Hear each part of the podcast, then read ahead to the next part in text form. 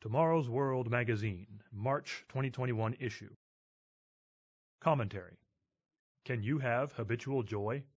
by Adam J. West. Read by William Williams.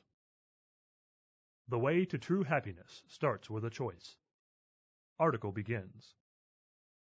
You've undoubtedly heard that we're all creatures of habit, quote unquote. What about you? Are you experiencing joy from positive, healthy habits that bring happiness? Or are you trapped by vicious, negative habits and destructive behaviors that rob you of a joy filled life? Do you want to change? There is hope. God has given you free moral agency. You have the power to choose to change. Historian Will Durant memorably summed up the philosopher Aristotle's view of character.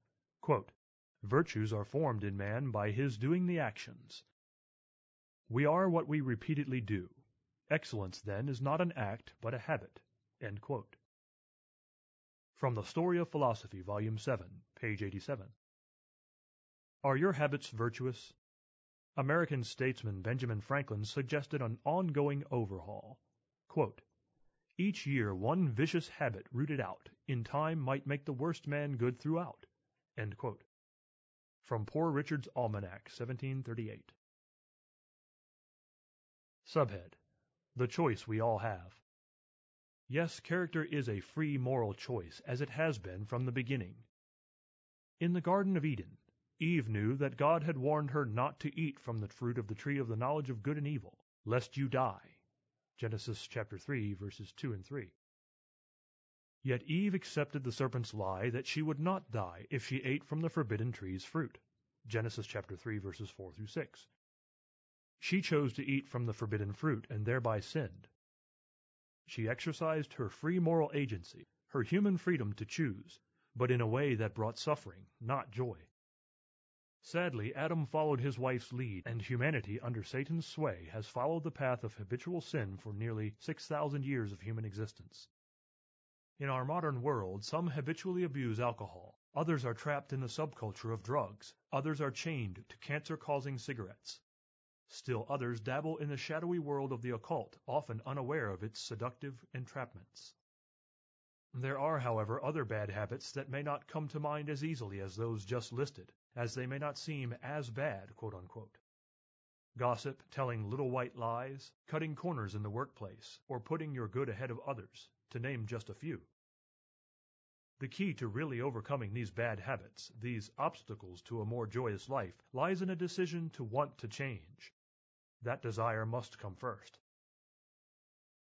Subhead The help we all need.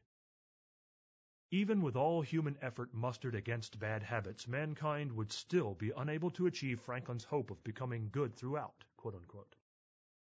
However, through fervent prayer to the Creator God, beseeching Him for His help, and using our free moral agency with the help of the Holy Spirit, the fruits of that Spirit, including joy, Galatians 5, verse 22, can be ours habitually. All bad habits, when fully understood, flow from the transgression of some aspect of God's law, which is summarized by the Ten Commandments.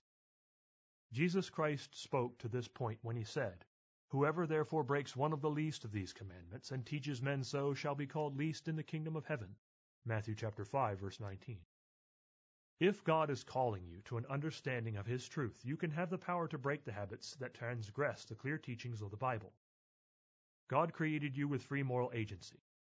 This means that you have the ability to choose to turn to God and start seeking the power to overcome that can only come from Him. And you need not do it alone. Once you repent and are properly baptized, you will receive the help of the indwelling Holy Spirit.